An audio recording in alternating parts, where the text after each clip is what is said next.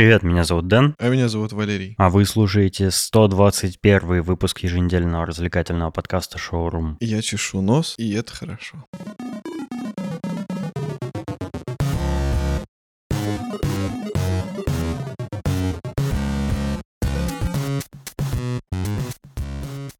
Я все пытаюсь тебя приучить как-нибудь слушать другие подкасты. Ты же не слушаешь другие подкасты. Слушаю. Какие? Сашу Младину. А еще? Эмигрант Каст. А еще? Рули. И шоурум. Не считается. Ну, все, наверное. Я хотел тебе посоветовать и советовал, кстати, уже подкаст Куджи. Но это странно советовать такой подкаст, потому что, ну, это самый популя... один из самых популярных подкастов вообще на русском языке. Но он прикольный, он на самом деле классный. Он не зря такой популярный популярный стал не, не только потому, что там ведущие такие, один стендап-комик, а другой научный журналист, или я не знаю, как правильно сказать, ну, издатель сайта N плюс 1, который пишет про науку. И они очень разные люди, но при этом они друзья, и вот они разные ситуации рассматривают с очень разных углов, и при этом э, беседуют между собой о чем-нибудь, и получается очень прикольно послушать. И они иногда зовут интересных людей к себе в гости. Вот в одном из последних выпусков, который я тебе советую послушать, они позвали урок астролога, андролога, венеролога и прочего ролога а, Александра Дзидзарио а, и говорили с ним про мужское здоровье. Вот, про это я все знаю.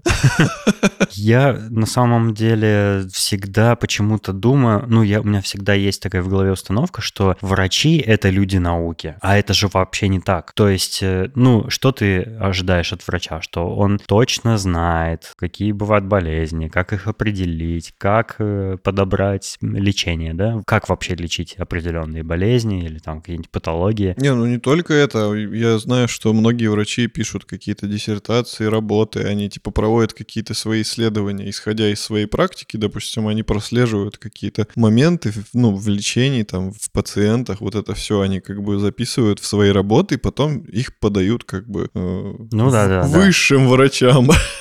Да, это научные работы. Многие врачи вообще, которые вот, которых мы там встречаем где-нибудь в поликлиниках, да, когда лечим себя, э, они же вообще чисто с, с, руководствуются своим опытом, и врач там знает, что вот если это выписать лекарство этому пациенту, то, скорее всего, он поможет. Хотя они могут и не понимать химию действия этого лекарства там и всякое такое, да. И вот они как раз и об этом с Александром там говорят, что, ну, не всегда вообще врачи — это люди от науки, это могут быть и такие же троечники, как когда-то мы с тобой в универе были, которые вот, ну вот, э, всякими разными путями окончили обучение и стали врачами. Но это, в общем, не говорит... То есть врач — это не такая возвышенная профессия. Мы э, всегда поклоняемся там учителям, врачам, да, вот каким-то людям, которые несут свет в население. Но на самом деле... Электрики. Он говорит, он говорит, что, ну, врачи такие же люди, как и, как и все мы, и поэтому нужно тщательно выбирать своего врача, потому что может попасться и какой-нибудь мудак. Слушай, ну я не удивлен насчет этого, потому что я э, знаю, по крайней мере, про Новосибирский государственный медицинский университет. Как там учат, какими способами и как там можно что-то там, там разрулить, договориться, и как там проходят какие-то практики. А представь, как учатся во время... Обкашливаются вопросики. Да, а вот во время пандемии, как там, допустим, учились э, студенты, которых отправляли просто работать в больнице к ковидникам вместо того, чтобы учить их медицине, то есть они явно не уроки учат, они они там заняты уже практикой, причем практикой, скорее всего, ну, не у всех это их профиль. Я думаю, что им либо дополнительный год там надо брать, учиться, который вот они потеряли из-за этого всего, либо, либо как-то строже следить за их обучением, потому что они могли что-то упустить из-за этого. Ну и вообще, да, действительно, врачи — это такое призвание, где если ты идешь учиться, это мое мнение, если ты идешь учиться на врача, то ты должен учиться так, что вот прям в лепешку разбейся, но выучись. Если у тебя хоть какое-то малейшее сомнение есть, что ты не вывезешь, может, там тебе где-то трудно или неинтересно, вот это самое важное, я считаю. Если тебе что-то неинтересно в обучении медицине, то тебе не надо быть врачом, потому что ты уже будешь не, не полноценный врач. Ну, тут ну, тоже нужно какой-то баланс знать, потому что, представляешь, тебе настолько интересно, что ты будешь оперировать всех, кому даже операция нужна. Ты хочу разрезать, посмотреть, посмотреть, что у него там такое. Такая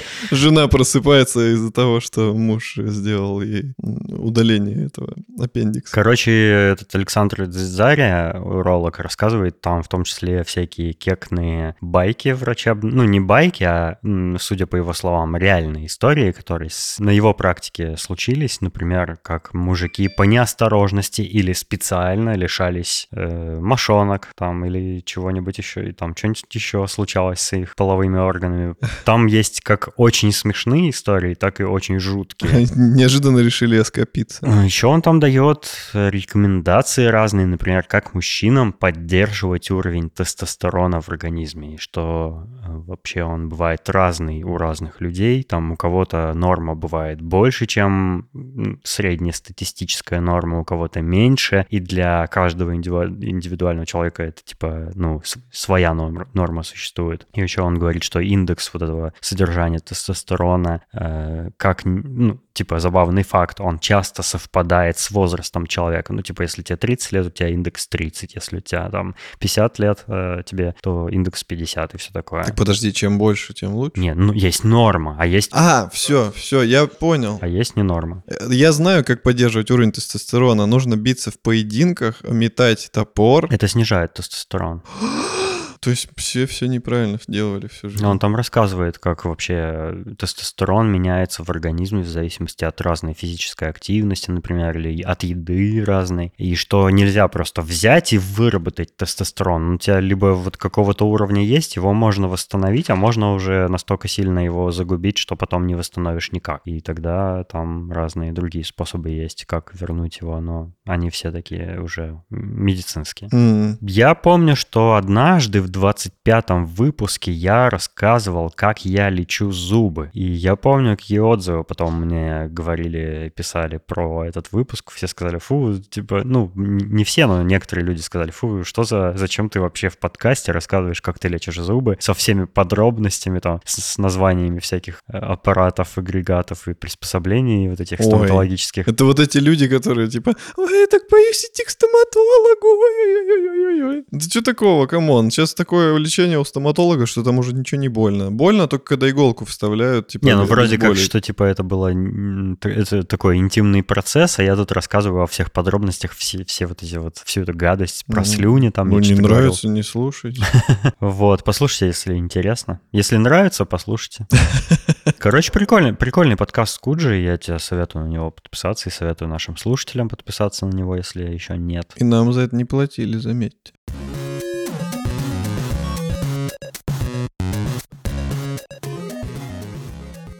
Еще мы недавно с э, знакомым, с одним, с Артуром в чате переписывались ну, там, на одну определенную тему, неважно на какую. И как-то у нас э, неожиданно разговор зашел о деле нашей жизни, и вроде как, типа, чем мы занимаемся. Мы вспомнили там мультик Soul, душа, э, пиксаровский последний, и задумались, а для кого из нас что является делом нашей жизни, и вообще мы для чего живем, и я до сих пор не разобрался для себя, какое у меня дело жизни, для чего я живу. У меня есть несколько разных версий, но кажется, что ни одна из них меня ну, полностью не удовлетворяет, скажем так. Бывает такое, что у людей есть дело жизни. Вот, например, там, не знаю, какой-нибудь плотник мастерит там офигенскую какую-нибудь мебель, и вот это дело его жизни, или там часовщик какой-нибудь швейцарец, да, делает часы просто лучше всех э, вручную, там, собирает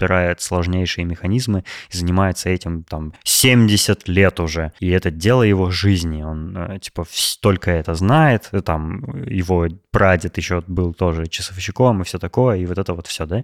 Погоди, но дело жизни, его можно же охарактеризовать, ну, вообще описать, ш- что такое дело жизни. Ты сейчас назвал делом жизни как бы профиль, ра- рабочий профиль, ну, типа, кем ты работаешь, там, плотник, часовщик, да? Ну, А есть э, как бы дело жизни, допустим, это как какое-то твое кредо, то есть, допустим, у тебя дело жизни помогать людям, или у тебя дело Нет, жизни... это кредо жизни, Нет, а не ну, дело жизни. почему? Ну, Смотри. заня... речь про занятия, ну, занятия Тогда жизни. это не дело жизни. Ну, я говорю про профессию, занятия, Я думаю, это работу. призвание скорее. Это тоже не всегда э, тождественные понятия. Дело жизни, мне кажется, это, это, это вот э, под это можно, в принципе, при желании что угодно причесать. То есть ты можешь сказать, что дело жизни, там, допустим, это то, что ты делаешь по работе. Да ты не можешь сказать что угодно дело твоей жизни. Я до сих пор не знаю, что дело моей жизни, понимаешь? Вот в чем проблема. Я, если бы я мог сказать, что вот это дело моей жизни, я бы был самым счастливым человеком на свете. Но я не могу. Да я понял, что, о чем вот, например, ты. например, я занимаюсь дизайном, да, всю сознательную жизнь. Ну, там, уже больше 12 лет я работаю дизайнером. Ну, не больше 12, но занимаюсь больше 12 лет дизайном. Можно ли это назвать делом моей жизни? Я не знаю. Мне кажется, что я мог бы быть счастлив, если бы я даже не занимался дизайном, и даже если бы у меня не было ни компьютера, ни смартфона, мне на все это наплевать. Если бы у меня не было механических клавиатур, подкаста, э, если бы я не играл в компьютерные игры, я мог бы быть счастлив. Мне кажется, что все это не дела моей жизни. Вот, смотри, вот здесь как бы то, что я хочу донести. Дело жизни — это то, в чем ты видишь как бы смысл жизни. И многие люди, допустим, Ну. у них какая-то есть э, профессия, они в ней хороши, она им нравится, но они в ней не видят дела своей жизни. То есть они даже от нее Ну да, удовольствие так получают. вполне может быть, да. А есть, допустим, люди, которые считают, что вот он то, что он делает какую-то работу, это дело его жизни. Он благодаря этому получает, э,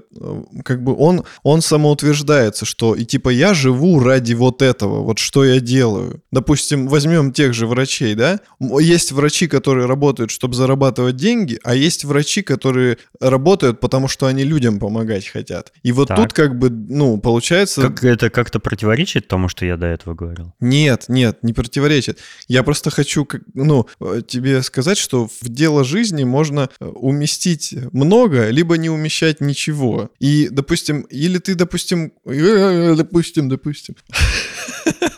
Есть человек, он работает, ему нравится его работа, он получал от нее удовольствие, э, И зараб- деньги. и деньги, да, заработал много денег. И тут он понял, что до этого он как бы, ну да, всего все устраивало, но тут он понял, что чего-то не хватает. Он все-таки хочет, допустим, либо как-то оставить э, после себя след, либо помочь кому-то. И тут уже имея ресурсы, то есть у него есть деньги, у него, допустим, есть какое-то предприятие, он может отойти от дел и заняться чем-то таким реально каким-нибудь делом жизни, там, помочь детям, э, поехать волонтером куда-нибудь. Ну, мы это в кино часто наблюдаем, когда какой-нибудь э, чувак вышел на пенсию и там начал рисовать или там чем-то таким заниматься, да, Да, да, самолетики да, да, да. красить. Просто, ну, как бы тут осознание должно прийти. И вот здесь мы как бы с тобой и понимаем, что мы с тобой дело жизни еще для себя не познали. Потому что, во-первых, мы молодые относительно, ну, относительно вообще как бы людей, которые уже знают, какое у них дело жизни. А, во-вторых, у нас нет ресурсов. Допустим, если бы у нас был, были большие... Ну, к такому возрасту-то пора бы уже было обзавестись ресурсами. Не-не-не, ну представь, да, вот если бы мы сейчас с тобой были настолько финансово обеспечены, что могли бы, допустим, как-то на самотек пустить нашу какую-то работу, ну, теоретическую,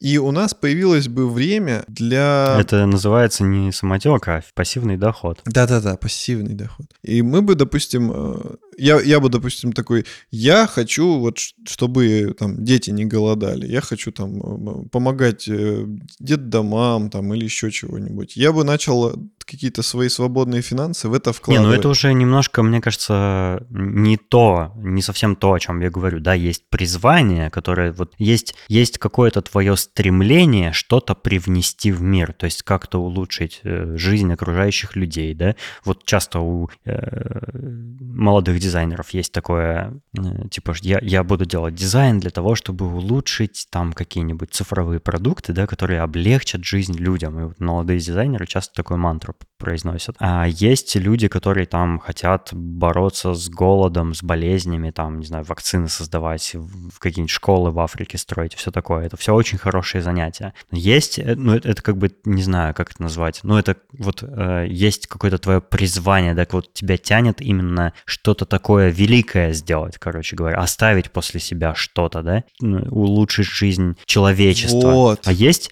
а, э, вот в первом случае я говорил про дело жизни, это которое вот чисто персонально тебя касается, только тебя. Ты для этого сам живешь, не для других людей, а для себя. Ты как бы занимаешься чем-то, что тебе нравится, там долгое время, ты понял, что это занятие, это то, чем ты хочешь заниматься, да? Даже если вот в моем случае э, дизайн, да, мне нравится работать дизайнером, но я пока не уверен просто, что это дело моей жизни. Может, оно им станет, может, я просто не пришел к этому осознанию еще. Там есть э, кто-то еще, ну, какие-то другие, да куча, любая профессия может быть делом твоей жизни. Это только один из множества видов самореализации в жизни. И вот я просто начал с него. Есть дело жизни, есть какое-то призвание, есть э, желание некоего тщеславия, типа, чтобы тебя как-то признали или добиться какой-то высокой позиции в чем-то, не знаю, там, победить где-нибудь, поставить какой-то рекорд, быть самым лучшим в чем-то. Это тоже вот такое тщеславное. Или там стать знаменитым кем-нибудь, там, музыкантом, актером, кем-нибудь еще, да, изобретателем, допустим. Есть другие еще разные пути самореализации, ну, например, гедонизм. Например, если ты считаешь, что смысл жизни в том, чтобы получать от нее максимум удовольствия. И я знаю людей таких. У меня есть друг, э, который э, там каждые выходные путешествует, пьет вино, ест устриц, покупает дорогие вещи, одежду, шмотки,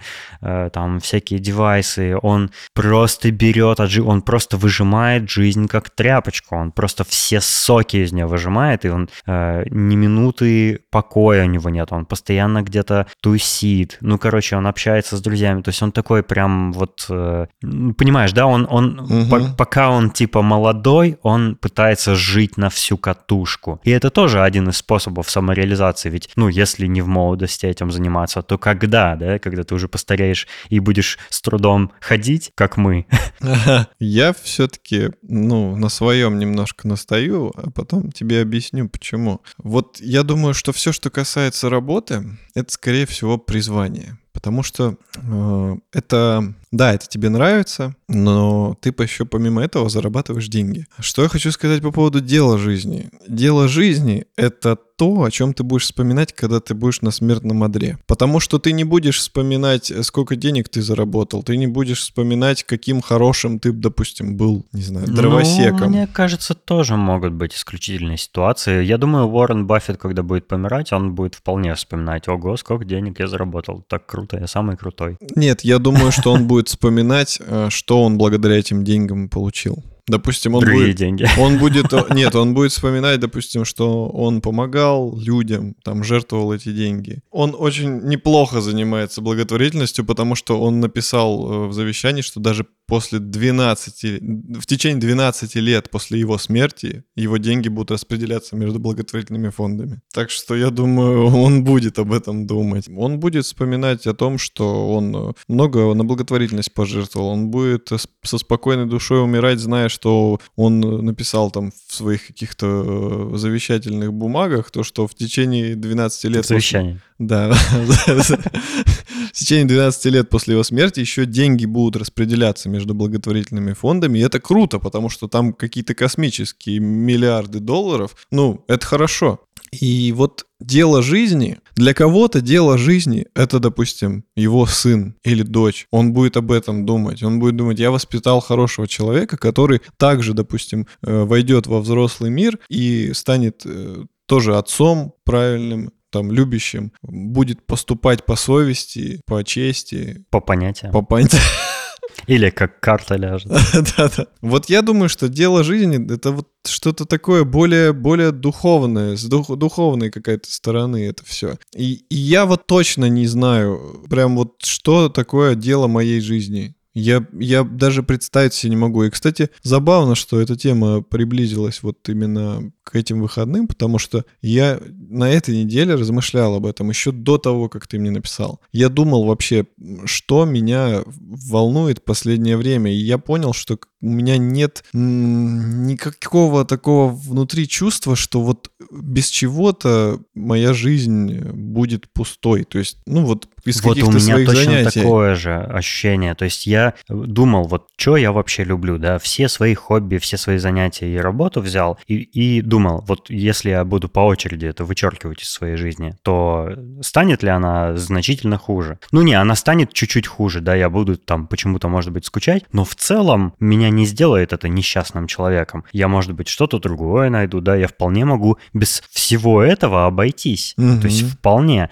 И вот поэтому я тоже не могу найти дело своей жизни, как бы я вот пока не определился. Например, жить ради удовольствия, это то, мне кажется, это тоже не про меня. Потому что, ну, с одной стороны, я могу наслаждаться чем-то в жизни, типа, например, я люблю путешествовать, но мне иногда лень путешествовать. Иногда у меня нет денег, допустим, свободных на путешествие, но иногда мне просто лень путешествовать. Хотя я знаю, как это круто, но э, там, допустим, я там слетал в командировку и все, и у меня там уже отпуск, да, близится, а я такой, блин, ну я что-то устал, не хочу опять таскаться, и как только вспоминаю, что меня предстоит в путешествии, такой, ну не, я, я попозже в путешествие съезжу, да. И это как бы тоже путешествие не, не, не вот жизнь ради путешествий, наслаждения в них, да, тоже, наверное, не мое дело. Или, например, я могу наслаждаться едой, но я бы не сказал, что я какой-то супер э, из, из, искушенный человек в еде, да, я не сказал бы, что я пробовал очень много изысканных блюд, разбираюсь там в вине или мясе или что-то такое, да, или э, каждые выходные, как э, мой знакомый ест,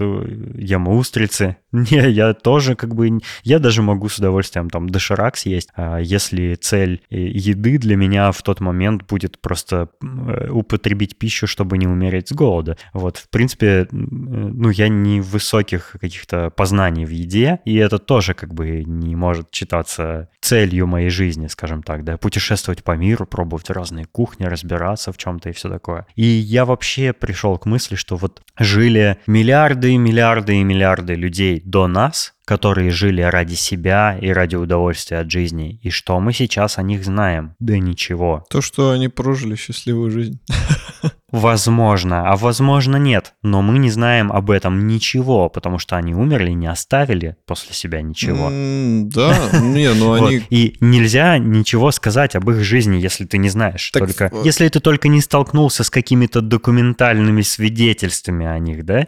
Но тоже не факт, что они будут. Это во-первых, а во-вторых, а нет, это не это просто во-первых и все.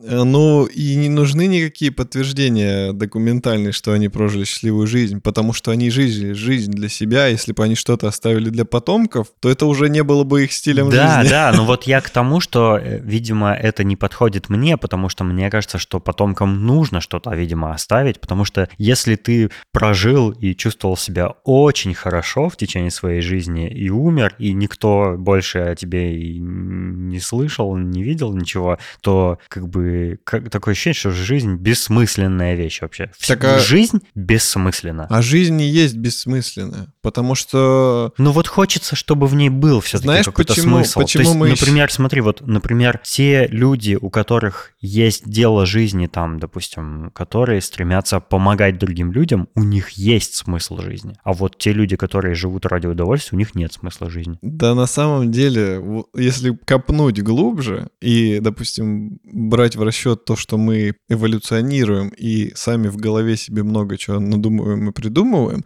у нас же мозг развивается, и, допустим... Но у нас нет. Какие раньше были ценности и какие сейчас? Человек очень много придумал лишнего, много проблем, много забот, много каких-то постулатов. Это у тебя пессимистичная точка подожди, зрения. Подожди, много постулатов, законов и прочих каких-то э, рамок себя вогнал, и ему теперь жить тяжелее, потому что он сам это придумал, и, и многие тоже еще что-то придумали, это все накопилось, потом это массово как бы утвердили в обществе, что так оно и есть, что это какая-то уже истина, и получается человек, он, э, ну представь, да, вот тебя бы воспитали люди, которые там, не знаю, живут на острове, там мама и папа твои воспитывают тебя, вы живете на острове и не знаете даже, что вокруг кто-то живет, другие mm-hmm. люди. Ну, типа... А прикинь, такие племена до сих пор бывают. Бывают. Так Офигеть. вот, в том-то и дело, что тебе бы никто не сказал ни про смысл жизни, ни про что. Ты бы просто родился, кушал, играл, бегал, веселился, занимался какими-то делами, там, может, что-то по хозяйству. Очень изощренный пример привел, хотя мог бы вспомнить собаку, например. Вот она живет, у нее нет смысла жизни, она просто счастлива. Так вот, понимаешь, человек, он сам себе жизнь усложнил, чтобы задаваться потом вопросом, а в чем смысл так, ну, жизни? Ну, ты какое-то решение предлагаешь для этого или что? Я... Просто, ну да, да, действительно, да, это от большого ума проблема появилась. Но как ее решить-то теперь? А Ведь я... нельзя внезапно взять и забыть, да, а об я... этой проблеме. А я пытаюсь сказать, что вот люди, которые живут, допустим, ну, в свое удовольствие, возможно, это и есть решение, и они просто живут как, ну, жили... Ну, а если, что насчет тех, кто так не может? Кто уже задумался над этим и уже не может жить ради удовольствия? Ну, это их проблема. О, ну, хорошо. Да, это ответ в Сбербанке такой. Это ваша проблема. Сами А какой я могу дать совет, если я сам не знаю, какой у меня смысл жизни? Ну, я просто думал, ты раз ты начал об этом говорить, значит, у тебя есть какое-то соображение на это? У меня есть соображение. Так, да, да, понятно, что ну, есть люди, которые, вот, которые счастливы без, э, без такой цели, чтобы что-то после себя оставить. Они просто, не знаю, там, прыгают с парашютом, едят вкусную еду, путешествуют э, и тусят под наркотиками на дискотеках. Ну, и, и прекрасно, да, и проживают прекрасную жизнь. Но что насчет тех, кто так не может? Э, вот что делать таким, как я, мне, я сам не понимаю на самом деле вообще, какой мне путь подошел бы. Мне нужно, чтобы я что-то оставил после себя, или я могу без этого обойтись? Я даже не могу на этот вопрос ответить. Мне нужно, чтобы у меня было дело жизни, нет, точнее, призвание, да, и чтобы у меня было какое-то занятие, которым бы я занимался всю жизнь, получал от него удовольствие и вот был счастлив поэтому. Или я могу э, реализовать себя каким-то иным способом и тоже буду счастлив. Я пока не нашел ответа ни на один из этих вопросов. Знаешь, можно еще рассмотреть биологическую сторону этого Потомство? вопроса. Да, инстинкт продолжения рода. То есть э, человек заводит ребенка, переключает все Но внимание это тоже дело на него. Жизни. Да, это дело жизни. Так вот я и хотел сказать, ну, ты уже что... просто разновидности дел жизни перечисляешь. Да. Не, я к тому, что если, допустим, ты не можешь найти дело своей жизни какое-то, то ты, у тебя есть запасной вариант завести ребенка. Ну, а он... если... А как ты узнаешь, что это твое? А вдруг и это не твое? Вдруг ты не будешь счастлив, заведя ребенка? Ведь многие люди, э, как практика показывают, впоследствии оказываются несчастливы, и потом несчастными становятся и их дети, потому что родители их не любят. Да, такое есть, но, к счастью, очень редко встречается конкретно у матерей. Мы как мужчины, и у нас так, не такая сильная привязанность к детям, потому что это как бы и от животных можно, можно провести параллель с животными. Многие животные, э, самец спаривается с самкой, самка рожает детей. Самец может просто свалить уже после первого шухера, и мать как бы выращивает детей до определенного возраста, дальше они сами по себе. Здесь то же самое у людей, поэтому мужчина... Но есть и другая ситуация, например, пингвины, которые создают семью и живут до конца жизни вместе. Ну, таких меньше. То есть мы сейчас рассматриваем большинство большинство. И я, собственно, хочу упомянуть большинство и в ситуации с людьми, угу. потому что большинство матерей ради своих детей разобьются в лепешку. Да, есть последние твари, которые выкидывают детей в помойку, там делают какие-то ужасные вещи, убивают, там,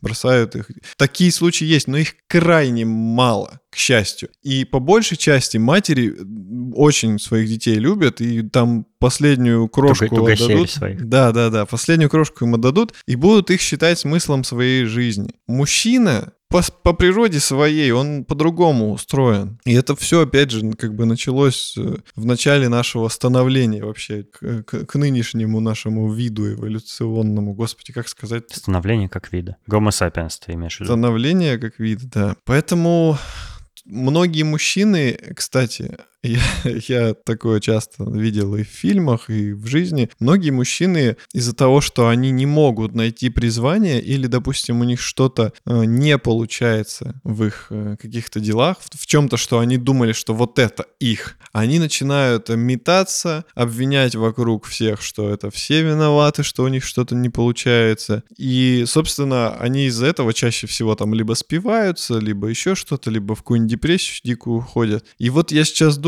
как близко мы с тобой к этому На грани, ходим по лезвию. Да-да-да. Поэтому вопрос действительно серьезный, и я сейчас еще одну вещь скажу, я сегодня буду много говорить. А, я хочу сказать, что я заметил, что когда я что-то кому-то помогаю, мне приятно. И такое бывает редко. Но тебе нужно быть волонтером, значит. Не исключаю такого. Потому что это, наверное, хорошо, особенно, если, особенно для людей, которые, допустим, много в жизни э, ради себя жили. И у них как бы дисбаланс. Ты пробовал как-то вот это развить, и не было ли у тебя попыток сделать из этого дело твоей жизни? Ну, например, не знаю, ты перечислял деньги в приют, или, не знаю, там, относил какие-то ненужные относил, вещи в приют и Да, я такое. Относил вещи. Много раз Ну и, и что, как? Ты не хотел бы этим регулярно там заниматься? А у меня там, столько вещей нет. Ну, бе- берешь и зарабатываешь, покупаешь вещи и относишь. Ну, Это же это так делается, а не только когда у тебя есть какой-то ненужный мусор дома. а вот это, да, тут наступает интересный момент. Готов Знаешь, ли ты... я, да, извини, что перебью. Я, у меня однажды было просветление случилось со мной. Э, однажды в детстве, когда еще довольно маленький был, я встретил магазин Second Hand. Я подумал, ого, ничего себе, это такая крутая идея, что, э, ну, есть люди, у которых есть какие-то вещи, которые они не носят, они их могут сдать в этот магазин, да, получить какую-то небольшую там копеечку за это, а другие люди могут прийти и купить эти вещи дешевле, чем они стоят в других магазинах. Вау, круто! Что я сделал в тот же день, когда узнал об этом? Я собрал все вещи, которые мне были не нужны, на мой взгляд, и решил, что я сдам их в секонд-хенд. Я собрал просто какое-то рванье, какие-то носки, какие-то э, штаны с дырками. Ну, короче, собрал все, что, все, что мне не нужно, короче говоря.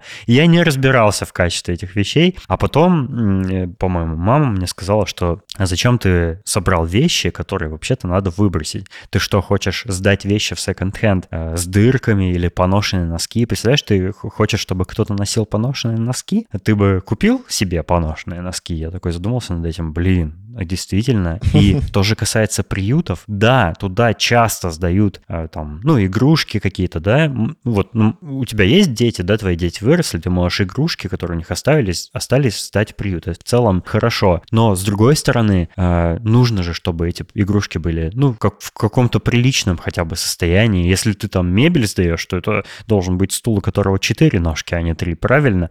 Ну, то есть было бы неприятно и неправильно сдавать такие вещи, которые место на самом деле в мусорке, а не в приюте или там где-то еще. Вот это для меня было открытием таким детским. Сколько Я- тебе было лет? Да я не помню, маленький был совсем. Но это прикольно, то есть однажды ты это понимаешь и уже по-другому совсем относишься к секонд-хендам и к благотворительности. Ну, я отдавал нормальные вещи, целые, абсолютно в хорошем Ну состоянии. вот я, я к тому, что ты уже можешь, мог бы этим регулярно заниматься. Да, это потребовало бы, допустим, дополнительных денег от тебя. То есть тебе нужно было бы купить какие-то вещи, чтобы их сдать в приют, да? Ну, это же нормальная тема. Одежду, игрушки, там, ноутбуки какие-нибудь дешевенькие, там, ну, что им для обучения требуется детям, да, в приютах. Или что-то еще, там, еду. Самый простой вариант, пожалуй. Но, возможно, эти финансовые затраты окупились бы тем счастьем, которое бы ты испытал от этого. А вот здесь начинается момент истины. Я люблю помогать, но... Но очень не люблю тратить деньги. Да, но я пока не имею столько средств, но я пока не имею столько средств. Я решил, что лучше сартикулировать хорошо. Э, Чтобы, ну, типа, у меня были лишние деньги, которые я могу потратить там на благотворительность. К сожалению, я пока столько не К зарабатываю. сожалению, мы пока что занимаемся благотворительностью самих себя.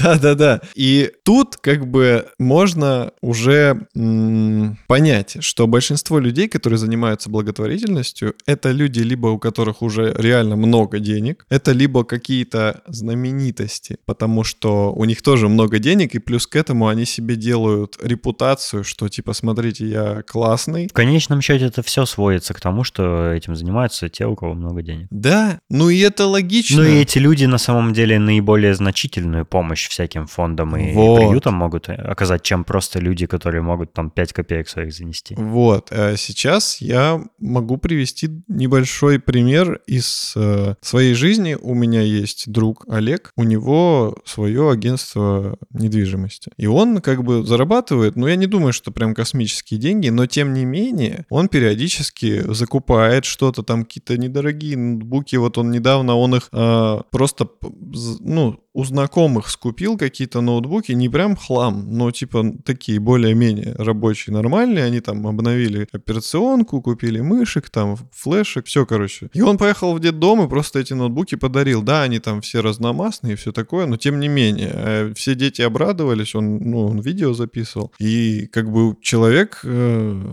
помогает как может. То есть при желании, да, можно даже и как бы не особо имея денег э, помогать. Но я считаю, что это не такая, наверное, существенная будет помощь. Да, да, конечно, люди, которые могут там сразу миллион долларов, да, перевести на счет какого-нибудь фонда, который сам уже распределит по приютам эти деньги, там знает, каким приютам что требуется в первую очередь, да, срочно, может, лекарства какие-то там или что-то еще, э, вакцин там какие-нибудь, может. Э, они окажут, конечно, более значительную помощь, чем просто покупка ноутбуков или одежды, или мячиков там каких-нибудь. А еще я бы хотел в этом месте немножко опять приплести политику. А какого хрена должны люди этим заниматься, а не государство, допустим? Ну да, это уже другой вопрос. Это уже вопрос устройства, политического устройства страны, там как э, бюджеты распределяются и все такое, социализм, там вот это все. Там в каких-то странах с этим намного лучше, например, в Германии, да, Том? В каких-то хуже, например, в России, да, Валерон? Да, но мы не будем в это углубляться, потому что я начну опять э, говнить. А ты не говни. И не буду, я вовремя себя остановлю. Так вот, я, собственно, к чему, как нам, как нам с тобой определить, чем мы хотим... Точнее, нет, вопрос неправильный. Я неправильно начал задавать вопрос. Как нам самореализоваться с тобой? Что нам такого нужно сделать или чем начать заниматься таким, чтобы мы поняли, что жизнь мы прожили не зря? Я пока вообще понятия не имею. А я знаешь, что скажу? Я пока вот не окунулся во все, во весь этот взрослый мир. Ну вот, когда я реально... реально... Сказал Валера Юшков, 32 года. Да-да. Э, Вот в этот взрослый мир я окунулся, ну, когда уже более-менее серьезно прям начал работать, у меня появилось много задач, большая ответственность и все прочее, и музыка начала уходить на задний план. Вот в этом моменте я прекратил думать, что музыка — это дело моей жизни. Потому что меня, как бы, вот эта бытовуха опустила с небес на землю. И вот это стрёмно, потому что я реально считал, что музыка — это мое, я хочу этим заниматься, и мне это приносит удовольствие, но потом меня как будто вот так дернули на пути к небу за ногу и на землю поставили. И, Ну, типа, подожди, ты ж перестал так думать, что музыка это Да. твое? А почему? А не знаю, мне почему-то, у меня как-то, знаешь, разум, что ли, повзрослел, ну, типа, назовем это Ты так. помудрял. Назовем это так. То есть не, не, это не истина, что я повзрослел или помудрел. Возможно, это просто общество придушило как бы мои амбиции. А может, эта музыка, музыка была делом моей жизни. Но просто меня вокруг все опустили вниз на землю. Я перестал так думать. А Мгм. может, я был прав. А может, вот это влияние как бы и погубило все. И я сейчас уже сомневаюсь в этом, что музыка — это дело моей жизни. И я уже так не думаю. И у меня больше пессимистичного настроя по этому поводу, чем раньше было. Раньше я прям верил вообще в себя, как ни в кого другого. И вот это стрёмно. То есть ты можешь знать, какое дело твоей жизни, но, к сожалению, человек подвержен влиянию извне, и его могут лишить этой уверенности. Ну, кажется, что если ты перестал что-то считать делом своей жизни, то чтобы ты так, пере- чтобы ты так передумал, тебе нужно, чтобы у тебя другое дело в жизни появилось в этот момент. А у тебя появилось другое дело, которое ты считаешь делом своей жизни. Нет, мне просто сказали, что, чувак, не все так в этой жизни просто. Зарабатывай деньги, вокруг все тяжело, надо как-то выживать. Вот типа такой настрой, что мы не в сказке живем, и что, что у кого-то получилось, не значит, что у тебя получится. Кредиты сами себя не оплатят. Да, ипотека сама себя не возьмет.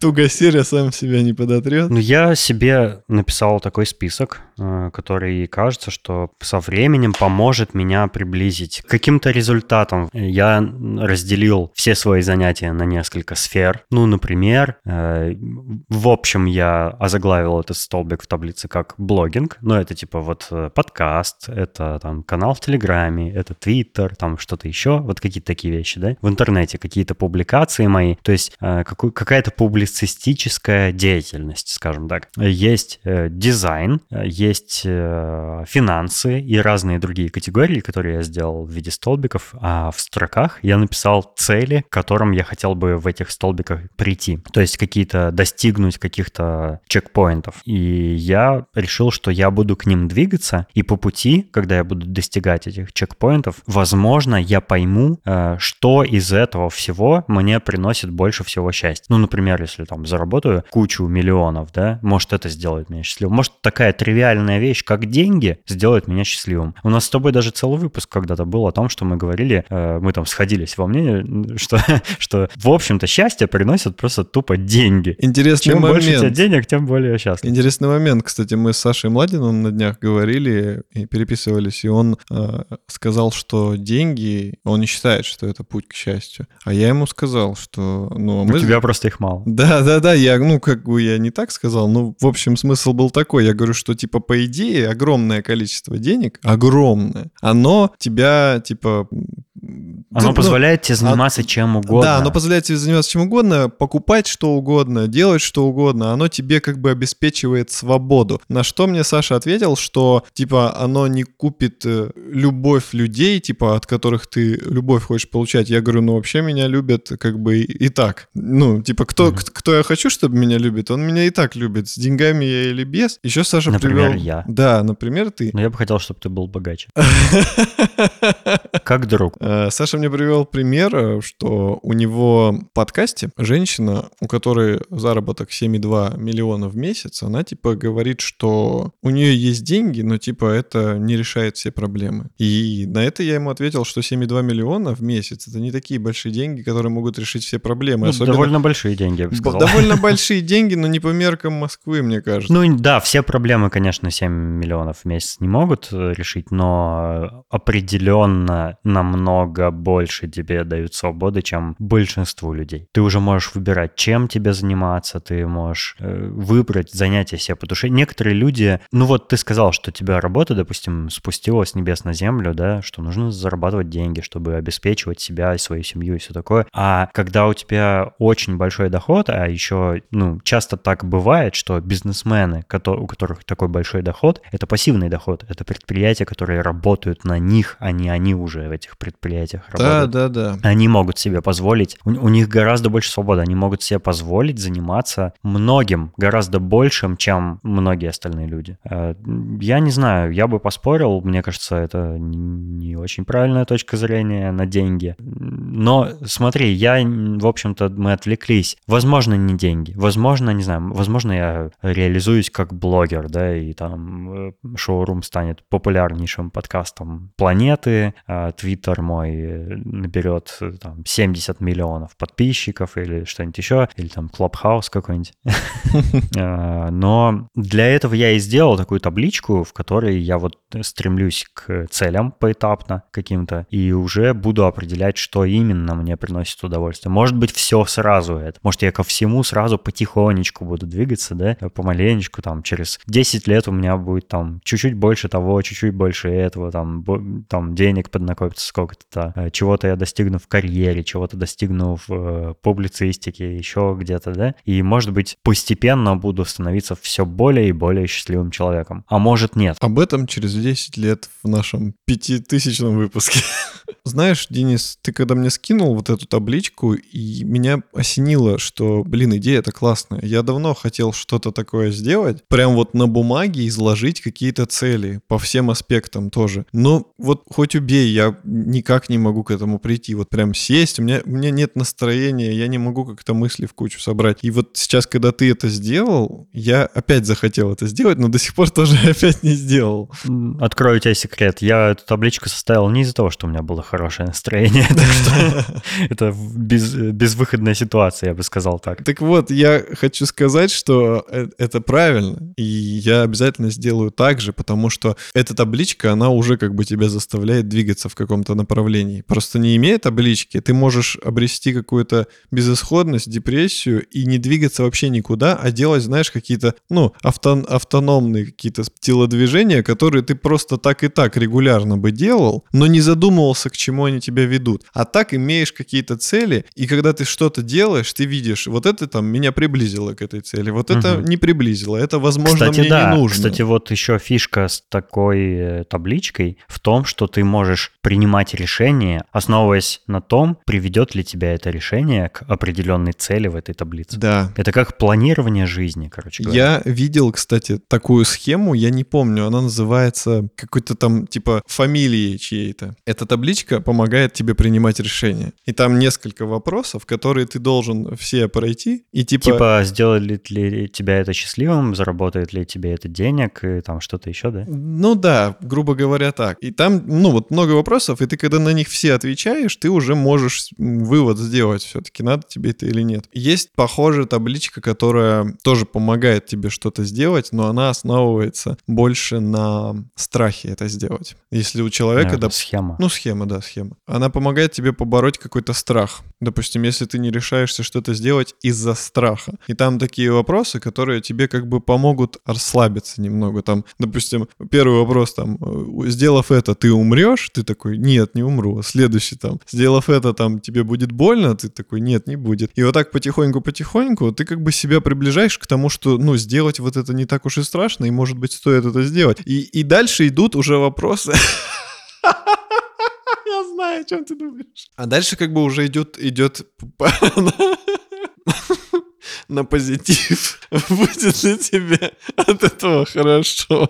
Ну вот, короче, в, в такой уже, в таком русле все это движется. И это реально работает. Это реально... Потому что, по большей части, почему мы боимся? Это все страх неизвестности. И ты в голове... Да, и рациональный страх. А он тебе позволяет, видимо, эта схема тебе позволяет просто рационализировать его и понять, что на самом деле это бессмысленно. Да, да, да. То есть как-то четко выстро... выстроить свои мысли, а не давать вот этому хаосу пугающему тебя охватить, и ты такой, я даже думать не могу, мне настолько да, это страшно. схема для людей с нерациональным мышлением, видимо, потому что, ну, бывает такое в жизни, что ты принимаешь какие-то безответственные, нерациональные решения, да, и действуешь на обум как-то. Вообще неплохо было бы такие схемы всегда вообще по жизни применять, и тогда будет и жить проще, и, ну, и ты будешь хотя бы осознаннее все делать. Ну, вот я, как человек, который очень многого боится, мне такая табличка нужна, но я, к сожалению, про нее всегда забываю и все равно испытываю какие-то проблемы из-за своих страхов. Я ее сохранил. Типа ты лежишь ночью в кровати, тебе нужно пописать, и ты боишься встать, потому что темно. И Подкроватный такой... монстр. Да, да, если я пойду пописать, я умру? Нет, мне будет больно.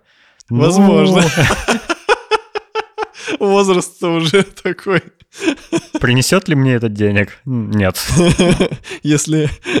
А если выложу это на xvideos.com? Дело в том, что на днях у меня стакан на кухне сам разбился, сам по себе, просто стоя возле раковины. И я испугался. Это, ну, прикинь, я, ну, я реально запереживал. Не потому Ты что...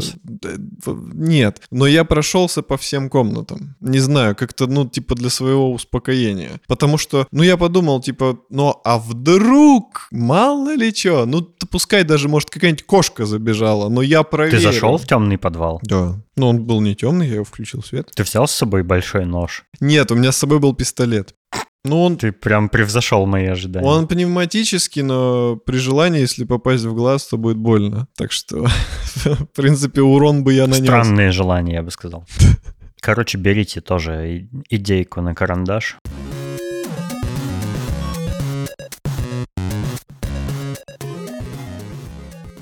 Ты посмотрел ролики про новый дрон компании DJI, который называется FPV? Ой, Денисон, я их посмотрел сразу, как ты мне прислал, и брату даже показал. Мы просто сидели в шоке вообще, какие чудеса бывают. У меня брат вообще как бы, ну, не интересуется этим. И он, когда такое увидел, то есть он, он не видел все эти дроны, GoPro-шные видео, там, ну, поэтому на него это такое впечатление произвело. Он такой, чё, типа, серьезно, очки надеваешь, и как бы будто сам... Я, я такой, да, прикинь. И мы просто, наверное, минут 40 ехали в машине и обсуждали, насколько техника шагнула. Ну, это какой-то просто, я не знаю, космос. Не, ну это уже давно существует FPV-дроны. Э, тут что интересно, я слышал уже о такой штуке. FPV — это first, first person view, то есть дрон с видом от первого лица. Дрон, у которого есть камера, ты надеваешь специальные очки и видишь то, что видит дрон. Я, кстати, летишь. никогда их до этого, до этого дрона, я не знал, что такие есть. Поэтому у меня тоже был эффект, типа, что вау. А-а-а. И мне, я, я, я тоже, ну вот я видел всякие разные эти дроны, знаю, что они умеют, как быстро они летают, видел соревнования по летанию на дронах, когда там такие кульбиты прям в воздухе выделывают, там есть прям треки для летания дронами, где есть, например, кольца всякие горящие, знаешь, где они должны пролететь, там всякие повороты, углы, там и все такое, и люди летают так, что, ну, я так никогда не смогу. А, и я видел красивейшие видео, видео, футажи, э, как можно классно снимать дронами природу или людей там, и всякие водопады, и как они там пролетают э, в воду и там между скалами и бла-бла-бла-бла. Короче, мне дроны вообще не интересны уже. Я так уже насмотрелся на них, что мне вот плевать. Господи, думаю, когда вижу какой-нибудь анонс очередного дрона, думаю, блин, ну неужели вы там все не наигрались, что ли, с этой фигней еще? Ну, э, это же, ну, это... Я считаю, что ну, это уже просто стичертели они. Я считаю, что это уже просто превратилось...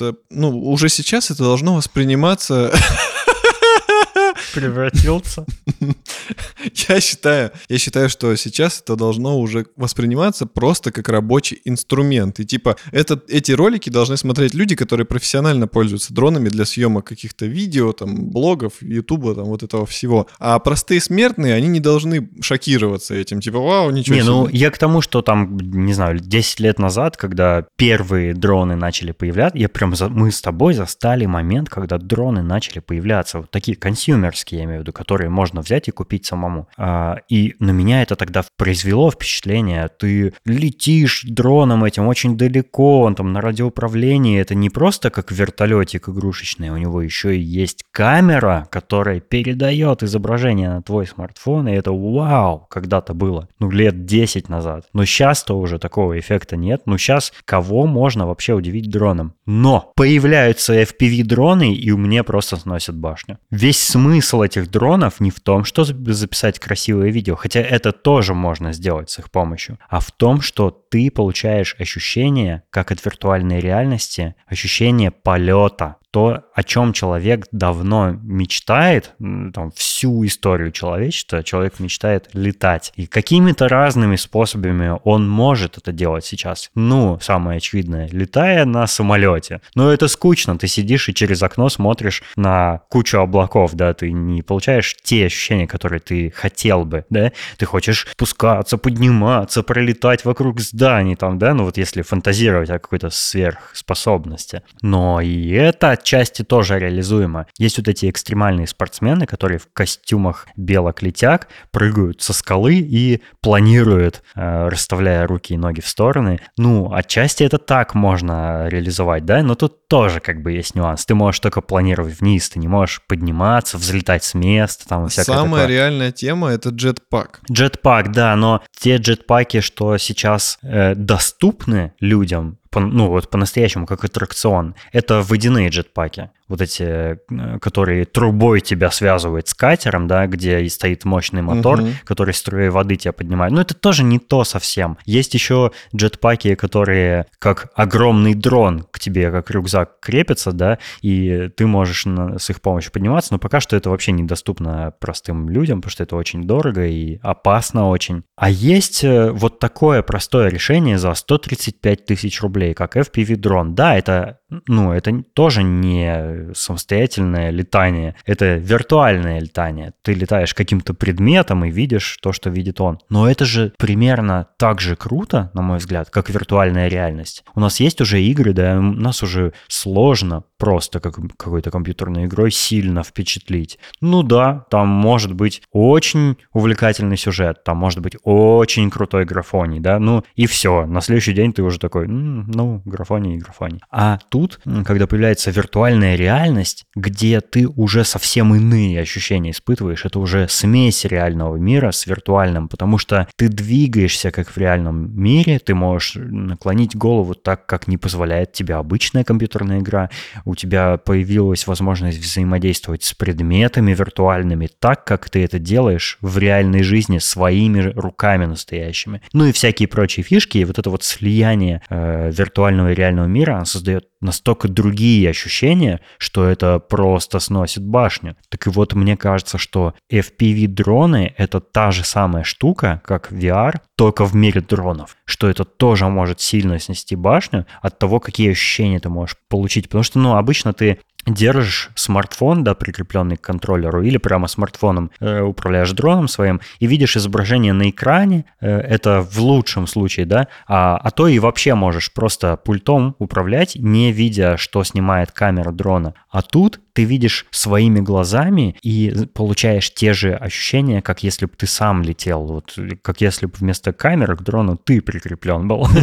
Это же так круто, наверное, и мне почему-то очень сильно захотелось попробовать вот эту модель дрона, потому что это, ну, другой тип вообще, другой способ управления, другие ощущения. И это я бы делал точно не ради видео. У меня когда-то, я когда-то чуть не купил дрон. У меня был момент, когда я чуть не купил дрон э, они всегда были для меня, ну, дороговатыми, но однажды я нашел какой-то дрон, который не совсем прям дешевое китайское говнище, а такой приличный какой-то там какого-то бренда, типа DJI, я уже не помню. Я был в магазине этого бренда в тот момент, и я прям такой, уже вот прям банковскую карту доставал, чтобы купить, но в последнее время, в последний момент одумался, потому что я понял, что мне не надо снимать такие видео. Просто летать мне не интересно им, а видео с этого дрона мне, ну, мне нечего записывать на видео, поэтому, собственно, мне там видеоблога какого-нибудь нет, потому что мне нечего записывать. А вот эта штука нужна не для того, чтобы записывать видео, а для того, чтобы получать ощущение полета. И вот это я хочу очень. Мне есть где полетать. У меня тут есть полетная зона вокруг моим, моего дворца, так что, э, блин, ох, я хочу такой дрон, короче.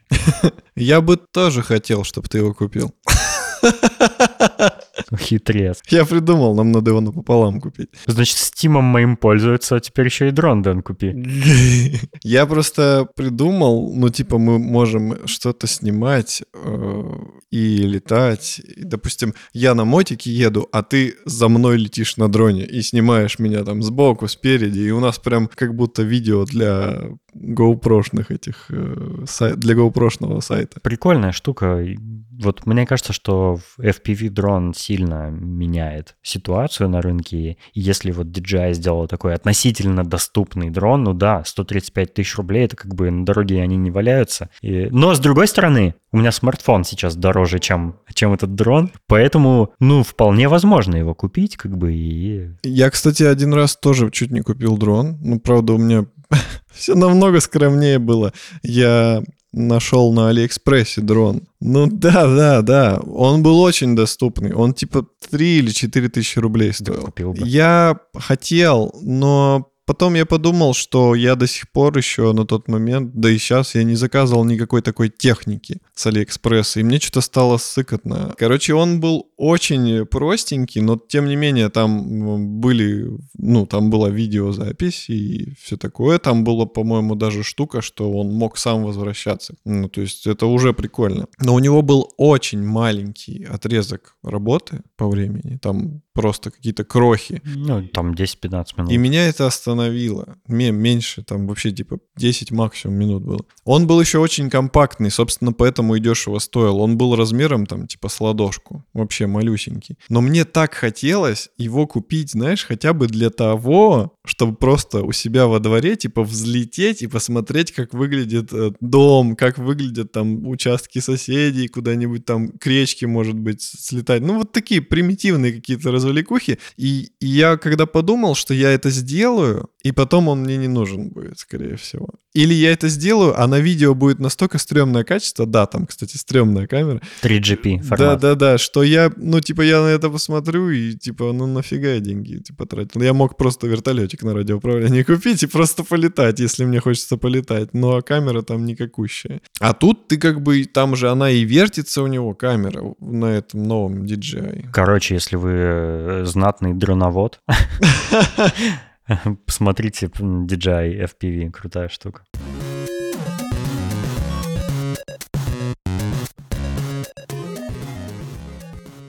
Я, короче, вообще тащусь. Мы с тобой так классно наконец-то вошли в мир э, VR онлайн-гейминга. У нас уже год с тобой шлемы, и мы только сейчас воспользовались ими в онлайне. Я в голове пошутил, что я сказал член. Я играл уже в онлайн-игры. Без меня? В какую? В какую-то фэнтезийную RPG мультиплеерную, не помню. И еще в VR-чат. Ну все, я ухожу. Ну, я думал, все, что онлайн, это как бы, ну, это типа, это мы, мы, ну, типа, это, это связь. Мы должны быть вместе, когда пробуем такие вещи. Короче, мы играем в Павлов VR. Это онлайн э, контра. ну, грубо говоря, это почти то же самое, что Counter-Strike. Это практически клон Counter-Strike. Да, но только круче. Собственно, почему? Потому что VR. Там э, реалистичная физика стрельбы, там реалистичная физика перезарядки оружия. Ну, про оружие это правда. Насчет стрельбы я не уверен. Я ничего не слышал о том, чтобы там был какой-то реализм. Э, то есть, ну да, там оружие по-разному стреляет, но как там по сравнению с каким-нибудь Battlefield, где траектория не, ну смотри, пули там, смотри. меняется в зависимости от ветра и баллистика, вот, вот это все. Вот насчет, насчет ветра не уверен, а вот в плане того, что пуля начинает терять свою скорость в зависимости от расстояния, там это точно есть, потому что я помню, как стрелял из пистолета, и у него пуля начала менять траекторию где-то на середине пути до врага, а враг был очень далеко. То есть она начала ниже, ниже, ниже, mm. и в итоге куда-то ему чуть ли не в ноги долетела, по, ну, в конце пути своего. Поэтому как бы скорость у нее все-таки затухает. И mm. А ну, как, окей, когда да. стреляешь, допустим, из снайперской винтовки, которая очень дальнобойная, там типа на несколько километров у нее выстрел, там пуля как летела, так и летит. Ну вот мне понравилось взаимодействие с разным оружием. Там, например, есть... Ой, там очень много видов оружия, и, ну, разумеется, в каждой из них по-разному нужно перезаряжать. Что нереалистично, это то, что у тебя количество боезапаса никак не ограничено. Ты постоянно с пояса достаешь очередной э, патронтаж, это называется, да? Обойму. Обойму.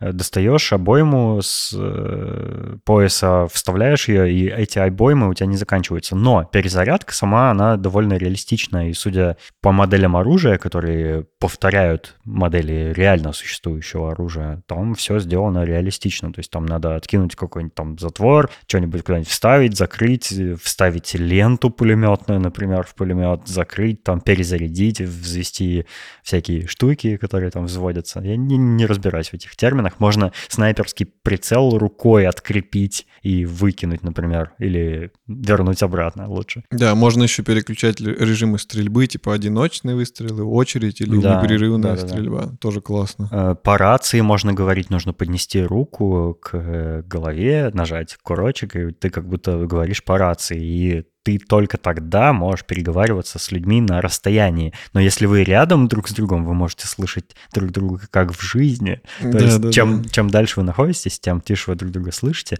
Но это для VR, для тех, кто с VR знаком, не новость, такое много где реализовано.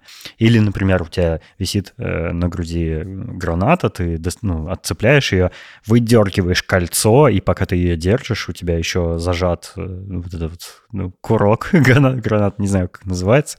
И вот ты ее кидаешь, и она через 5 секунд взрывается. Все по правилам. Там есть дымовые гранаты, обычные, там всякие прочие штуки. Все реалистично, все это занимает время. То есть там темп, ну, не такой а, быстрый, как в обычном Counter-Strike, где у тебя просто все на клавишах, и ты быстро все делаешь, да, как все эти профессиональные дрочилы в Counter-Strike. Нет, тут Тут все завязано на твоем физическом э, движении, на твоей реальной скорости, как быстро ты можешь способен перезарядить там оружие то или иное. И это очень прикольно. Это добавляет в игру каких-то вот этих э, ритуалов, да, процедур перезарядки, ну, и ты выглядываешь из-за угла, немножечко там поглядываешь, да, где враг да. идет, там, а он где-нибудь за спиной, ты слышишь шаги, ты уже готовишься такой. Ну, это прям прикольное погружение. Погружение, да, вот все вот эти штуки, они очень большой эффект погружения обеспечивают. И это классно. Это прям новый уровень, потому что ни в какой игре за компьютером ты такое не испытаешь, потому что у тебя экран, у тебя либо джойстик, либо клавиатура, и это совсем не те ощущения. И перезарядка, ну реально, ты просто нажал R, и он сам все сделал ты ничего в этот момент не делаешь. Ты бежишь, там, смотришь куда-нибудь, что-то какие-то свои дела делаешь. А тут ты должен это сделать сам. И каждое оружие занимает перезарядка разное время. Там, допустим, если пистолет, там побыстрее. Если какой-нибудь пулемет, который тебе очень поначалу понравился, то ты там поначалу... Да, он крутой. Он самый сложный был по перезарядке, пожалуй. Но я как-то так привык на автомате делать вот эти действия по перезарядке его, что я прям быстро это делал, и мне нравилось. Да. А убойность его была, ух. Каждому оружию, то есть мы уже с Денисом, скорее всего, почти все стволы перепробовали. О, я даже половины еще не попробовал. Ну, я, я, наверное, почти все. И к каждому оружию нужно привыкнуть, потому что они не все одинаково перезаряжаются. Допустим, у некоторых обойма выпадает, когда ты нажимаешь кнопку сброса обоймы. У некоторых обойму надо открепить, допустим, как у Калашникова. Да, второй рукой. Ты ее достаешь, выкидываешь, потом достаешь, защелкиваешь, передергиваешь затвор. И это все классно, каждый раз по-новому. Это заставляет тебя оттачивать навыки именно вот взаимодействия с оружием. Не просто пых-пых-пых пострелял. Еще там классно реализовано прицеливание. Если у тебя оптический прицел, то тебе нужно приблизить, как бы, как ты в жизни бы оружие к себе подносил, и у тебя прямо в прицеле начинает э, появляться изображение уже увеличенное, и чем ближе ты к глазу подносишь, тем больше у тебя как бы оно занимает... Э, ну, обзора, да. Об, обзора, да, и это очень классно, очень удобно, и это сложно, это намного сложнее, чем как, как в обычной компьютерной игре. Ты включил прицел, и у тебя он на весь экран, и ты такой, типа, да, чё кого, пых-пых. А тут не так, тут это сложно, у тебя трясутся руки, ты уже начинаешь думать, типа, чтобы так все не тряслось в прицеле, надо присесть, как-то облокотиться, может к стене прижаться. Да, есть двуручное оружие, которое ты держишь второй рукой еще для стабилизации, там, да, ну и да, всякие да, прочие да, да. штуки. Куча Прикольно. классных нюансов мы поначалу играли с ботами, и, ну, нам хватало. Но потом мы поняли, что мы как бы уже их переросли, они не такие сложные, нам немножко скучно стало. Ну, в какой-то момент я понял, что мы вот в одном из последних сеансов, когда играли, я там, у меня было 120 убийств, э, ну, фрагов, против пяти моих смертей. Ну, это очень, на мой взгляд, мне показалось, что это большой рейд, ну, то есть большой разброс. А, и, ну, походу, надо как-то либо усложнять ботов, либо уже переходить э, на игру с другими игроками. И тут я столкнулся с тем, что я вообще в мультиплеерных играх не люблю всегда. А, вот у меня есть такая проблема, я не люблю мультиплеерные игры, потому что э, у них такой большой порог входа, ну, у многих из них. То есть, когда ты начинаешь, там, заходить, вот это просто понять. Вот обычный Counter-Strike устанавливаешь, заходишь в сессию с какими-то другими игроками и начинаешь умирать каждую секунду. Дело в том, что, ну, можно, конечно, положиться на автомэтчинг, вот этот, который тебя перекинет в сессию с такими же нубами, как ты, да, но для меня это для меня вообще надо с отсутствием других игроков перекидывать в сессию, потому что даже другие нубы меня очень быстро убивают. Дело в том, что для того, чтобы э, получать удовольствие от мультиплеерной игры, нужно инвестировать очень много времени в эту игру, чтобы научиться играть в нее так же, как в нее играют другие игроки. А это зачастую сотни часов. И когда я хочу поиграть в какую-нибудь игру, ну, допустим, она мультиплеерная, я хочу получить удовольствие, а не сначала 100 часов страдать, умирая каждую секунду, да, чтобы, чтобы научиться, и в какой-то момент, когда-то я начну получать удовольствие. Не, это не мое, я так не хочу. Я хочу сесть, поиграть, получить удовольствие, и все. И м, кажется, что и в Павлов VR я начал с этим сталкиваться, потому что там в последний сеанс мы с тобой попробовали поиграть с другими игроками, игроками, и да, это было весело, но я умирал там каждую секунду. То есть меня просто валили все подряд вообще изи. Я был для всех как просто боксерская груша, которая неподвижно висит и ничего не может сделать в ответ. Э, и меня постоянно убивали и убивали, и Похоже, что чтобы скоординированно, тактически как-то интересно играть в эту игру, нужно очень много в нее наиграть. Вот. А как бы я уже, ну, переступил эту черту, когда мне интересно с ботами играть, потому что с ботами, ну, поначалу очень круто было, то есть когда особенно много их, они со всех сторон валят, ты, ты отстреливаешься, и даже тебя иногда убивают, и это ух, драйв, но в какой-то момент просто ты их валишь одного за другим, и уже становится просто скучно, ну уже, ну сколько можно, типа когда там уже э, завершится, да, тайм, э, а вот когда ты попадаешь в сессию с другими игроками, то начинается такое, что ты становишься ботом для них, которого они все мочат. И вот я не знаю, как это преодолеть, потому что, с одной стороны, мне очень нравится эта игра, она очень прикольная, и это тот случай, когда графика вообще не имеет значения. То есть это игра, которая своим геймплеем так захватывает, это так интересно взаимодействовать с этим миром и взаимодействовать с другими игроками, и просто вот с тобой, да, даже, как, даже когда мы с тобой просто се, в сессии против ботов играли, это было очень весело. Надо переговариваться, можно передавать друг другу оружие. А, особенно э, бывают э, неловкие ситуации, когда ты подбираешь со врага какую-нибудь новую пушку, которую ты еще не использовал, и не знаешь, как ее перезарядить, и такой, блин, блин, как тут, что делать? Вот, это, это весело. Вот, но я не знаю, как я дальше справлюсь с мультиплеерными сессиями, потому что мне сложно, и я в такие моменты, когда меня постоянно убивают, я начинаю нервничать и расстраиваться. Ну, смотри, когда вот мы играли, мы как вообще вошли в, в онлайн да, с другими игроками, мы сделали свою карту с ботами, ну, решили типа финальную игру пройти просто с ботами, и игра... от... оставили ее открытой, и там потихоньку начали добавляться живые люди, и мы даже поначалу этого не замечали, а потом ты мне да, говоришь... я говорю, видел, видел, меня убил только что какой-то чувак с ником, это что, живой человек? Да, и потом мы поняли, что уже есть другие игроки, так э, где-то через минут 10 там все игроки были настоящими, и начался дичайший замес. Просто пальба со всех сторон. А еще там очень э, немножко стрёмно реализовано, как бы, как ты как ты понимаешь, союзник это или враг? Потому что над союзниками никнейм пишется, а над врагами нет. И иногда это трудно заметить, иногда это не отображается вообще, и, и ты не понимаешь, стрелять тебе, не стрелять. И другие игроки тоже ошибаются, начинают в тебя стрелять.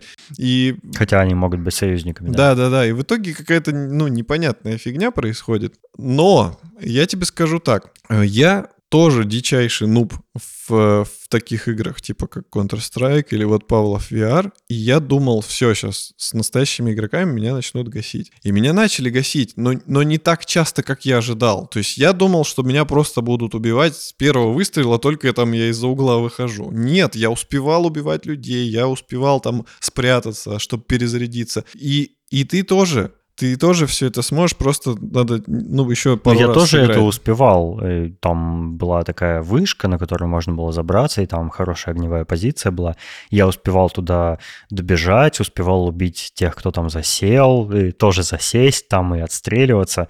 Но бывало и такое, что я вот э, зареспаунился, меня тут же прямо через секунду после респауна убивают, я респаунюсь там же, а этот человек там же стоит и снова меня убивает, и снова, и снова, и снова, и снова, и я не знал, как вырваться из этого замкнутого круга, и это ужасно. Самый кек, что я делал то же самое с другим игроком. я тоже засел в углу, там типа со всех сторон были контейнеры, и, и я сидел с пушкой, и он появился, я его убил, хотел уже убегать, а появился еще раз в этом же месте, ну, другой уже игрок, но я его тоже убил, вместе респаун. То есть это, это неизбежность, и я думаю, что ей все подвергаются. Надо просто играть и, ну, и принимать это. Ну, убили и убили. Главное, мне кажется... Ну, вот ну... я и говорю, это нужно немножечко инвестировать в это время, ну, иногда немножечко, а иногда много. Там в случае через контроль, ну, я, например, мне кажется, что я уже все, мне уже поздно начинать играть в контру, потому что я не смогу, э, я не найду в своей жизни столько времени, чтобы в, научиться играть в контру, потому что там люди, особенно русские, очень любят в Counter-Strike играть, и там они играют там по 5000 часов в эту игру. Это вообще где вы, ну, типа, круглосуточно 15 лет надо сидеть в нее играть? Мне кажется, это с компьютерных клубов зародилось еще, и они продолжают до сих пор играть. Да, да. И там у меня есть знакомый, который, например, в Dota 2 наиграл 10, что ли, тысяч часов. И я такой, что, как тебе вообще не надоело играть в одну и ту же игру. Но это другой разговор, да, то есть тут же играется не ради там какого-нибудь там сюжета, и она все время разная и все такое это понятно. Но вот я не, я не из таких игроков, кто готов столько времени тратить на игру, чтобы просто научиться в нее играть, и меня вот это пугает. Но я, конечно, буду пробовать дальше в Павлов VR играть, потому что кажется, что это, ну, это совсем, это как контра, но, как ты сказал, только лучше. Да, действительно, это, это у нее лучше, такой да. потенциал, и там есть разные типы игры. Ну, понятно, что всякие Capture the Flag есть, там закладка бомб. Закладка там, закладки. Десматчи, Team Deathmatch и еще какие-то много всяких. Но есть даже типы игры, которые от карты разные. Например, там вот есть карта Сталинград, ну, якобы Сталинград, Э, где, э, по крайней мере, когда ты с ботами играешь, что ты появляешь, у вас точки респауна на всех разных концах, и вы как будто одна армия наступает на другую армию. То есть ты можешь заметить, что вон там издалека бегут враги, и ты понимаешь, что тебе нужно занять позицию, успеть, пока они бегут, там, отстреливаться. Это э, симуляция боевых действий, да, есть симуляция каких-то ситуаций там с захватом заложников, там, не знаю, террористы, вот это все, то есть как, как в классике Counter-Strike, но э, это намного более приближено к жизни, потому что это VR. Да, ну и в конце концов, все возможности, которые ты в контре никогда в жизни не реализуешь, они здесь реализованы. Например, ты можешь стоять за углом, но высунуть при этом руку и стрелять в сторону предполагаемого противника. Вот то, что мы видим в крутых боевиках, да, когда прям Брюс Уиллис стреляет из-за угла, или, или можно такие штуки вытворять, типа можно упасть на землю, можно прям лечь, можно там от, откатиться, ну типа как, как тебе позволяет, конечно, твоя жилая площадь, площадь, но можно... И твой шлем, да. Да, можно выполнять всякие такие трюки интересные. Можно, допустим, у друга кончились патроны, ну это в теории мы так не пробовали, но я думаю, что так можно сделать. У друга, допустим, кончились патроны, ты можешь ему кинуть обойму. Кстати, надо попробовать. Я думаю, Но патроны можно. не кончаются. Ну, в смысле... Ну да, можно перезарядить оружие и, другого и, человека. Или, допустим, у него долгий пулемет по перезарядке, а ты можешь ему кинуть свой пулемет, и он его поймает и начнет стрелять. Такое да, можно сделать, точно можно. Да, там Это... можно просто, типа, кинуть оружие, схватить чужое оружие и продолжить им пользоваться. Мы так даже пробовали. Ты мне давал... Два У пулемета. меня был пулемет, да, ты мне дал второй свой, и я с двумя пулеметами ходил, пока они не разрядились. Как терминатор, прям такой во все стволы. Было прикольно. Очень много разных идей там можно реализовывать, и и это классно. После такой игры в контру играть точно не захочется никогда в жизни, какой бы ты там ярый фанат не был, потому что, ну, это реально самое максимальное погружение. Дальше, дальше погружение это будет, когда уже ты будешь боль чувствовать, там, наверное, и, или тактильно. И умирать. Да, или так... Если ты умираешь в игре, значит, ты умираешь в реальной Да, да, да, да, как в «Матрице», короче. Классная игра, мне очень нравится. И я рад, что она и тебе понравилась, потому что, ну, я знал, что ты не, не особо такие жанры предпочитаешь, но именно что мы вместе играем, это еще больше веселья добавляет. Это круто. Я думаю, что чтобы выживать вот в этом мире настоящих игроков, нам нужно просто с тобой отточить какие-то э, командные действия. Допустим, научиться друг друга прикрывать и команды отдавать друг другу четкие. Допустим, я знаю, что у меня сейчас патроны кончатся, я тебе говорю, что сейчас кончится, ты меня в этот момент прикрываешь, я перезаряжаюсь. Также вот, вот, вот это все взаимодействие отточить, и оно и, и прикольно будет. То есть, потому что мы как в жизни жизни бы это делали, мы также делаем это в, э, в игре. Это классно. Ну, типа, это добавляет еще больше погружения. Типа, мы команда, мы работаем вместе, мы прикрываем. Там у нас братство стали. Звучит как слоган какого-нибудь рекламного агентства. Или гей-братство. Отлично.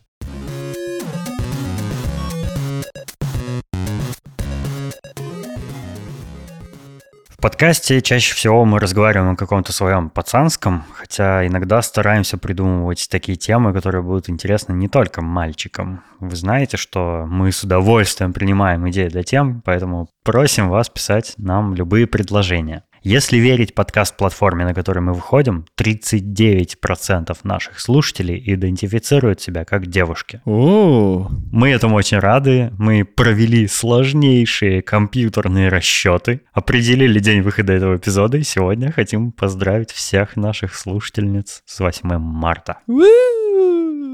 Да, я бы хотел поздравить наших замечательных, прекрасных, обворожительных, самых лучших, самых женственных, сексуальных, обольстительных и растворяющих нас в облаках блаженства э, женщин, наших слушательниц. Мы уверены, что вы просто потрясающие, раз слушаете нас. И мы вас очень любим и ценим. Мы рады, что вы с нами все это время. И зовите подружек, чтобы вас было еще больше. Если нас будет слушать 100% женщин, то мы с Денисом будем только рады. А С 8 марта, дорогие наши. С праздником.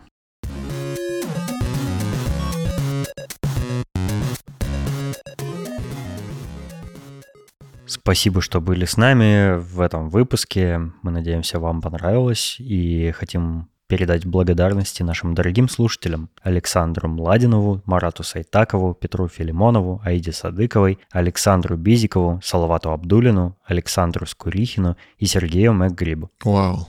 Не перестаю а, наслаждаться этими именами каждый выпуск. Мы на Патреончике периодически выкладываем что-то интересненькое, что нигде не публикуем. А еще у нас есть чатик в Телеграме собака шоурум подкаст. Где у нас уютненько. Приходите, поболтаем. Я всегда поддержу беседу своим ненавязчивым, а, приятным, бархатистым набором букв. До следующего выпуска. Всего вам доброго. Пока. Thank